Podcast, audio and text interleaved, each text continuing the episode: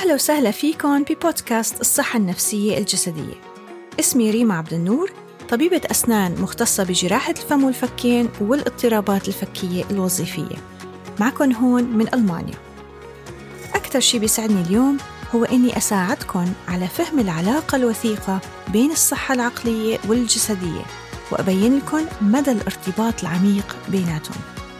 بعد سنوات بحثية طويلة بعلم النفس الحديث وبعلم الأعصاب التطبيقي تبين أنه في كتير آليات بتأثر فيها أفكارنا ومشاعرنا وسلوكياتنا على صحتنا العامة. ولأني اختبرت هالأمور شخصياً حبيت أكون معكم هون لأعرفكم أكثر على هالمجالات. بكل أسبوع رح أخذكم معي برحلة قصيرة نكتشف فيها سوا جانب من جوانب هالعوالم الخفية وأوضح لكم فيها كيف فيكم تساعدوا حالكم وكيف تطلبوا المشورة من المختصين بهالمجال. فإذا كنتوا مهتمين بهالمواضيع يا هلا فيكم معي ويلا نبلش. اليوم رح أتعمق بحالة بتأثر علينا كلنا وبعتبرها أبسط مثال على العلاقة الوثيقة بين العقل والجسد ودليل واضح على قوة تأثيرهم على بعض يلي هي التوتر أو ال stress. حالة التوتر هي استجابة طبيعية لجسمنا وبتظهر لما منواجه تحدي صعب أو موقف مهدد للحياة. ومثل ما ذكرت بحلقة سابقة لما منتعرض لتهديد أو موقف صعب بتتحرك فينا مجموعة من المشاعر القوية من الخوف يلي بتخلي الجسم يفرز هرمون الكورتيزول يلي سميناه هرمون التوتر. هالهرمون بيهيئ الجسم لمواجهة الموقف بإحدى ثلاث آليات معروفين بالإنجليزي باسم Fight, Flight, Freeze Response. بمعنى هالهرمون بيهيئنا إما لنواجه قاتل أو لنهرب أو لنتسمر بمكاننا مثل ما بيقولوا. أبسط مثال فيني أعطيكم إياه لأقرب لكم فكرة هي مثال الأسد بالغابة. تخيل مثلا إنك ماشي بإحدى الغابات بأمان الله أوكي؟ فجأة بيطلع لك أسد. شو بتتخيل ممكن تعمل هون؟ بالنسبة إلي مثلا بظن إني بأول كم ثانية رح أتسمر بأرضي. بعدها ممكن أتخيل إنه رجلي رح يتحركوا لحالهم كمحاولة مني إني أهرب وأحافظ على حياتي. هلأ من جهة تانية لو كنت خبيرة صيد مثلا Okay؟ وكنت جايبة معي كل الأدوات اللي بتحميني.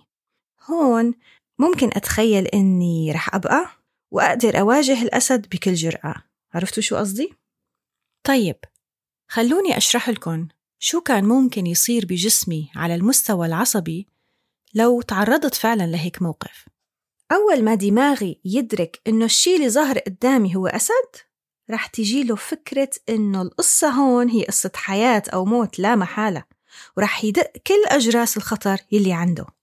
بمعنى فكرة حياة أو موت رح تؤدي لتنشيط مركز معالجة العواطف بالدماغ يلي اسمه أميجدلا أو اللوزة الدماغية أو الجسم اللوزي يلي رح يطلع لنا شعور الخوف والذعر من بعدها هالمركز رح يعطي إشارة خطر لغدة كتير مهمة بالدماغ هي الغدة النخامية يلي تعتبر الرئيس والمتحكم الأساسي بنظام كل الغدد الصماء بالجسم واللي بتتواصل معهم بشبكات عصبية معقدة. هالغدة بتتواصل عصبيا مع الغدتين الكظريتين الموجودات فوق كل كلية وبتعطيهم أمر إنه يفرزوا هرمون الكورتيزول يلي حكينا عنه. وبنفس اللحظة وبسرعة خرافية بينفرز هالهرمون بالدم وبيوصل لكل الأعضاء بالجسم ليهيئهم بشكل يكون الجسم جاهز للتفاعل مع هالموقف بإحدى الثلاث آليات يلي شرحت لكم إياهم. هلأ بالحالة العادية لما بيتم التخلص من الموقف المهدد للحياة بتنتهي معه الاستجابة التوترية الطبيعية وبيرجع هرمون الكورتيزول لمستوياته العادية بالجسم وبترجع الأمور هادية وطبيعية وعادية وبالتالي الاستجابة التوترية اللي صارت كانت كتير إيجابية لأنها أنقذت حياتنا لكن إيمت بتصير سلبية ومؤذية للصحة؟ لما بتدخل بمرحلة الإزمان هون بتضل نسب الكورتيزول عالية بالجسم وبتخليه دايما بوضعية التأهب والاستعداد. والشي اللي لازم نفهمه هون إنه الجسم أبداً مو مصمم على أنه يتحمل هيك نسب عالية من الكورتيزول لفترات كتير طويلة. وإنه هالشي حكماً رح يدخل الجسم بالدوامة السلبية المرضية للتوتر. الشيء الثاني الجدير بالذكر بهالخصوص هو أنه الاستجابة التوترية ما بتظهر فقط بالمواقف المهددة للحياة. هالاستجابة بتلاقوها بكل المواقف والتحديات يلي بتوتركن مثل الامتحانات المقابلات الوظيفية التعامل مع أشخاص مو حابين تتعاملوا معهم إلى آخره. هالمواقف والتحديات لهم تسمية بالطب هي العوامل الموترة أو ما يسمى بالإنجليزي stressors. العوامل الموترة إلها كتير تصانيف وأشهرها التصانيف اللي بتعتمد على مصدرها أو أصلها. فمثلا في شيء اسمه الموترات البيئية الجاية من التلوث أو الكوارث الطبيعية إلى آخره. وفي النفسية أو العاطفية الناتجة عن عوامل نفسية مثل ضغط العمل، مشاكل بالعلاقات، المخاوف المالية إلى آخره. وفي اللي إلها منشأ فيزيولوجي. يعني اللي جاي من عوامل جسدية مثل التعرض للحوادث مثل الأمراض أو المشاكل الصحية المرتبطة بقلة النوم مثلا. بالإضافة للعوامل الموترة المعرفية اللي بتنشأ من طريقة تفكيرنا ونظرتنا للموقف نفسه مثل القلق أو الخوف. وهون في مثال كتير معروف هو رهاب الطيران يلي بيعمل أعراض جسدية لحظية مثل سرعة النبض والتعرق أو حتى الغثيان. وفي العوامل الموترة المرتبطة بنمط شخصية الإنسان مثل الشخصيات اللي بيميلوا للكمال مثلا. وفي الاجتماعية الناتجة عن الضغوطات المجتمعية مثل التمييز والعنصرية والتنافسية أو الشعور بالعزلة الاجتماعية. وفي الموترات المرتبطة بالوقت مثل المواعيد النهائية أو تحديات إدارة الوقت أو حتى اختلافات المنطقة الزمنية يلي ممكن تعطل إيقاعات الجسم اليومية وتأثر على دورة النوم والاستيقاظ والأنماط الهرمونية التابعة لهم. وفي العوامل يلي بترتبط بالتحولات الكبيرة يلي بتصير بالحياة مثل الهجرة البدء بعمل جديد أو الزواج أو إنه حدا فينا يصير أب أو أم. طيب هلأ من بعد ما عرفنا شو هو التوتر وشو هي الموترات وصرنا نعرف إنه التوتر المزمن ممكن يؤدي لمشاكل صحية. ليه منلاقي إنه في ناس بيعيشوا نفس الظروف الموترة وبتلاقي واحد منهم مرض والتاني لأ؟ سؤال كتير حلو وكتير مهم. شافوا العلماء أنه في عاملين بيلعبوا دور بهالقصة. أولاً هو الاستعداد الوراثي يلي بيخلي الشخص أكثر عرضة للأمراض الجسدية المرتبطة بالتوتر. والتاني هو تجارب الحياة المبكرة والبيئة يلي ربينا فيها وال mindset يلي تبنيناه خلال حياتنا. كل هدول بيأثروا على كيفية تفاعل جسمنا مع العوامل الموترة. لكن في نقطة كتير مهمة هون لازم أنوه عليها. هي أنه وجود استعداد وراثي معين ما بيعني أبدا أنه نحن رح نتم مربوطين فيه بشكل كامل لآخر لحظة بحياتنا. لأن بعلم الجينات الحديث شافوا أنه العوامل الخارجية هي يلي بتحدد إذا كانت الجينات رح تكون فعالة أو خامدة. بمعنى أنه نحن فينا نأثر على تفعيل أو تثبيط الجينات المسؤولة عن استجابتنا للعوامل الموترة. وبالتالي معرفتنا كيف ندير التوتر بشكل فعال صار شي كتير مهم خاصة بهالزمن يلي عايشين فيه. فاصل صغير وبرجع لكم بالإستراتيجيات يلي ممكن نعتمد عليها لإدارة التوتر.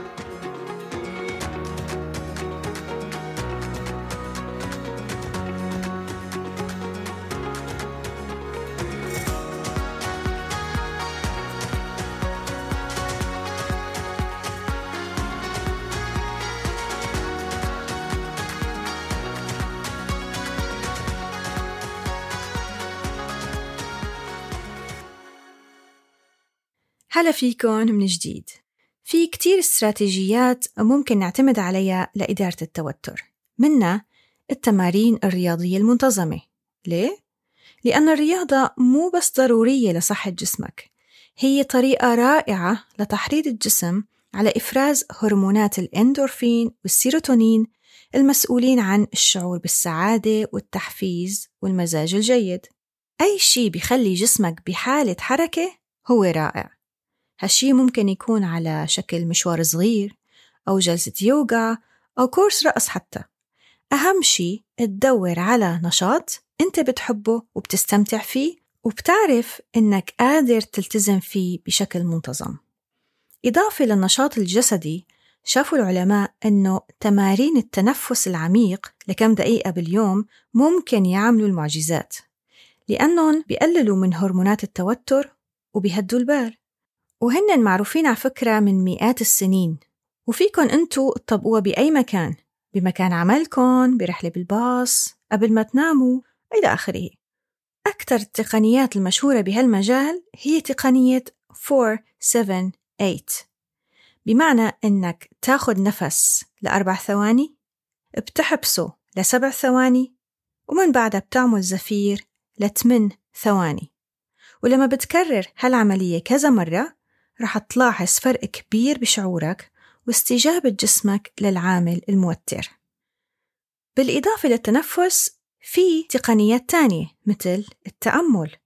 التأمل بيساعد كتير بتخفيف استجابة جسمنا للتوتر لأنه بيعزز الاسترخاء والشعور بالهدوء عن طريق التدرب على توجيه الفكر نحو اللحظة الراهنة وعلى مراقبة الأفكار الذاتية دون الحكم عليها. هالشي بيساعد على كسر الحلقة المفرغة لشي بيسموه الاشترار الفكري. يعني إنه الواحد مننا يضل عم يفكر بنفس الموضوع اللي ما بيريحه واللي صار بالماضي أو اللي ممكن يصير بالمستقبل وبدون توقف. فإذا قدرت تتدرب على التأمل وتطبقه من خمس لعشر دقائق باليوم مع الوقت رح تلاحظ إنك اكتسبت أداة كتير قوية بتساعدك على التحكم بأفكارك. في كتير مصادر بالإنترنت بتقدم جلسات تأمل ذهنية موجهة فيك تستعين فيها وتبلش تدريب. أما الاستراتيجية الرابعة فهي من أحلى الاستراتيجيات عندي هي ممارسة الهوايات. لأن وقت بتمارس هواياتك المفضلة واللي بتحبها سواء كانت الرسم أو الكتابة أو العزف على آلة موسيقية أو حتى الطبخ. أنت هيك بتكون عم توجه طاقتك لتعبر عن حالك أولاً ولتعزز بحالك الشعور الحلو إنك شخص منتج منجز وفعال. ثانياً وبتبعد ثالثاً عن الضغوطات اليومية اللي بتوترك بكل شيء بحسسك بمشاعر غير مريحة. وأكيد كتيرين منكن حس مثلي بالتجدد الطاقي الرهيب يلي بيجي بممارسة الهوايات الاستراتيجية الفعالة الخامسة هي التواصل مع الطبيعة ما بتحس أحيانا إنك لما بتكون مخنوق ومتضايق إنه بس حابب تطلع لبرا تشم هوا نظيف تشوف ألوان حلوة تستمتع بالهدوء والسكينة يلي بتعطيهم الطبيعة؟ صراحة أنا ما كنت من الأشخاص يلي إلهم تواصل مباشر مع الطبيعة. بس بآخر كم سنة حسيت إنه إلها أثر كتير كتير إيجابي علي. وهلأ بلشت أفهم شو التأثير البيولوجي العصبي يلي بتعطينا إياه. وعرفت ليه ستي وجدي وأهل أول كان عندهم طاقة أكبر من الطاقة اللي نحن هلأ عنا إياها. برأيي إنه مجتمعنا كل ماله عم ينفصل عن الطبيعة. واللي عم يسرع بهالعملية هو التكنولوجيا يلي عم نتعلق فيها.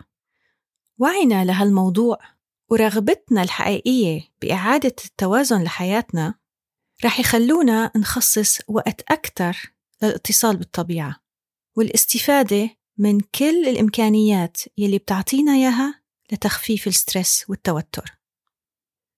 آخر استراتيجية فعالة في إدارة التوتر حابة أشارككم فيها هي إحاطة نفسنا بشبكة اجتماعية داعمة قوية بتعزز من استقرارنا العاطفي وبتأمن المساعدة العملية بالأوقات الصعبة.